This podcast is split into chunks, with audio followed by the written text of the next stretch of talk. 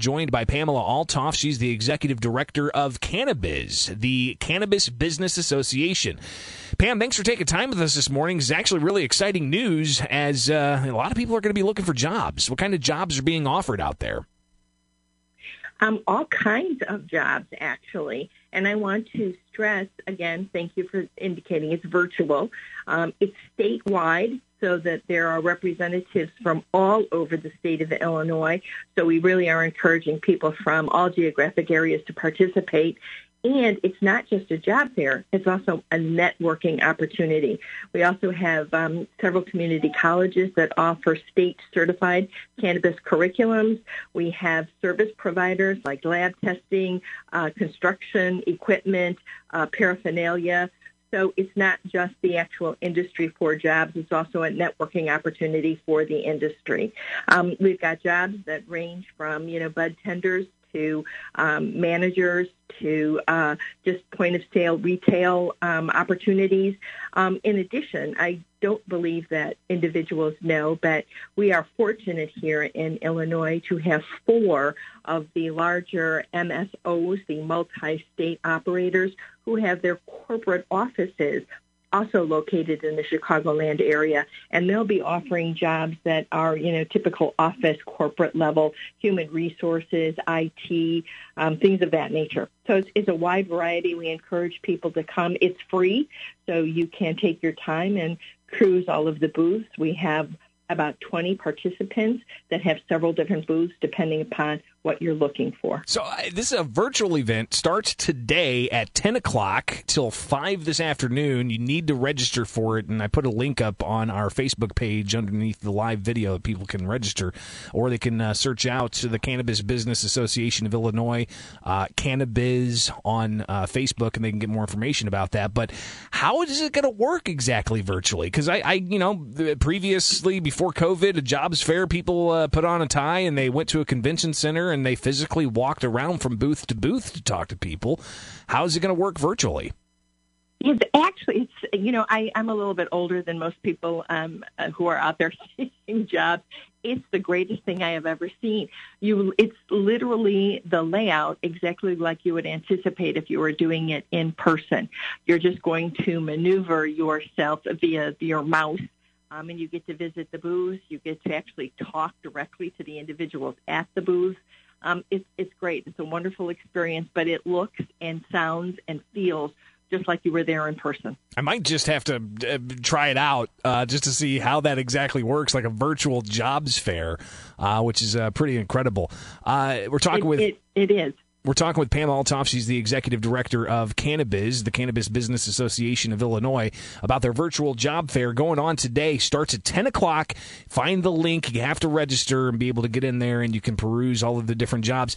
Uh, I, I again want to talk about you know some of the the different types of jobs that are available in the cannabis industry. It's not just people who are, you know, at the counter uh, explaining what cannabis strain is what. I mean, there's a ton of other, uh, from agriculture to construction. I guess just what other types of jobs are there besides dealing directly with the plant or selling the plant?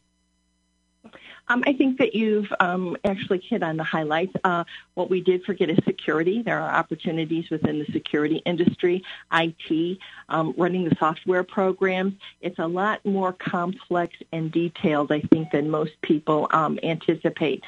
So again, as you stated, we encourage people, even if you're not sure um, if the cannabis industry is for you, certainly go and visit and look around and see what's out there. There's opportunities within the industry, even in sales positions, selling paraphernalia, equipment, etc. We have um, a solar and energy individuals represented there. So oh, wow. um, it's a wide variety. You just kind of sort of have to go and see to determine where you may fit in.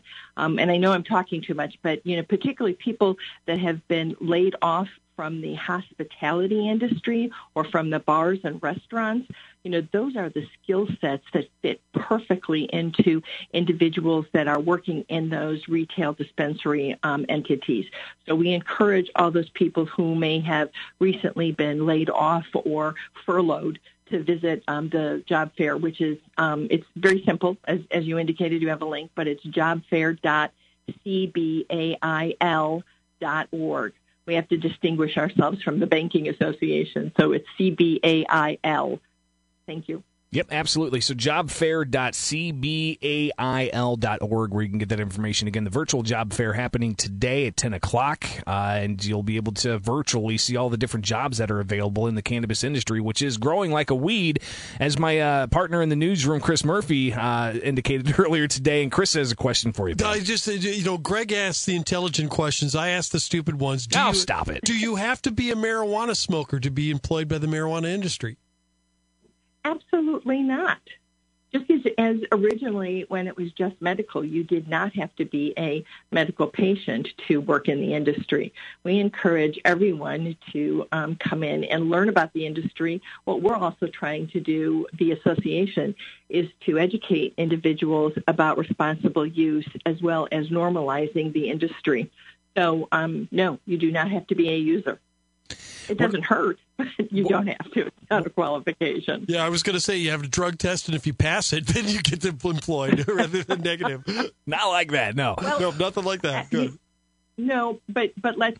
I mean, let's be serious. Um, one of the uh, aspects of passing the legislation that was extraordinarily important to not just the governor and administration, but to the legislators, was the opportunity for individuals who were disproportionately impacted by the war on drugs to gain access into the industry. And that's just not from an owner operator, but that's also from, you know, career opportunities as well. Yeah, the employees. So we do try uh, and meet that standard yeah, there are certain um, um, grades or you know uh, for for uh, ability to get licensed uh, if they're you know, hiring more uh, people from disadvantaged areas uh, in those businesses. Just one of the uh, the elements of the the cannabis legalization law. Pamela Althoff with Cannabiz talking about their virtual job fair. Again, you can get details at jobfair.cbail.org. It's a virtual job fair going on today. Starts at ten o'clock, and it's not just for I would imagine people who are younger who may be uh, getting laid off from a, a, restaurant job that, that could be perfect for this. But what about people looking for a complete career change? Um, again, I encourage you to go and visit. As I stated, we have several community colleges that offer certified cannabis curriculum programs. You can take a class, you can take the series of classes, but there are other job opportunities at the corporate level. If you've got a background in human resources, if you have a background in IT, if you have a background in finance, all of those jobs that you would expect to find in any corporate level position, you're going to find in cannabis too. Pretty amazing stuff. Pam Althoff, Cannabiz Executive Director, thanks for taking time with us this morning and telling us about those job opportunities. Thank you very much for the opportunity, Greg. Really appreciate it. Thank Absolutely. you. Absolutely.